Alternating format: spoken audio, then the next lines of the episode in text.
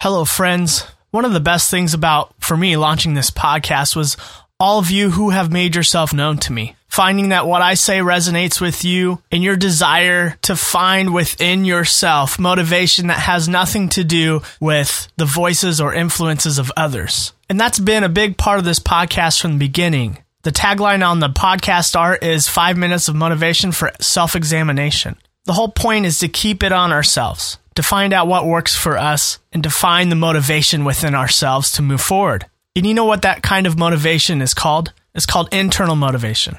And so from this podcast birthed a community called internal motivators, those who are internally motivated. And these are people that I'm being inspired by. They're like minded people that I want to remain connected with. You know, even if this podcast dies after a year, these are people I want to be connected to beyond that. So I wanted to turn this internal motivators community into an actual community where we can connect easily with other people who are like us. And instead of reinventing the wheel, we are using Facebook to create a private Facebook group called Internal Motivators. And the easiest way to get there is just go to internalmotivators.com and you'll be redirected to this group like any good orderly group, there needs to be some rules. And so those are outlined within the group, as well as how to introduce yourself by answering questions and with a picture. And so we can get to know each other better. We just started last week with a, a small core, and now it's open to you if you want to be involved. Go to internalmotivators.com. And to talk a little bit more about what internal motivation is, I'm going to read this post from Tyler Tervooren from his website riskology.co. He says, When you're externally motivated to make change, the things that drive that change are outside of you and your control. For an addict in rehab, it could be a loss of a relationship, a job, or something else. For you, maybe trying to get in shape, it could be keeping your partner attracted to you, finding a mate, or impressing friends and colleagues.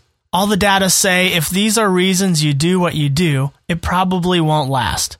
External factors change, you can't control them, and trying to keep up with them proves useless over time. But when you're internally motivated, you're driven by a desire to make yourself better. You're only accountable to you, and that means you control the variables that decide whether you succeed or fail. When those factors are stacked in your favor, the odds say you'll make lasting change.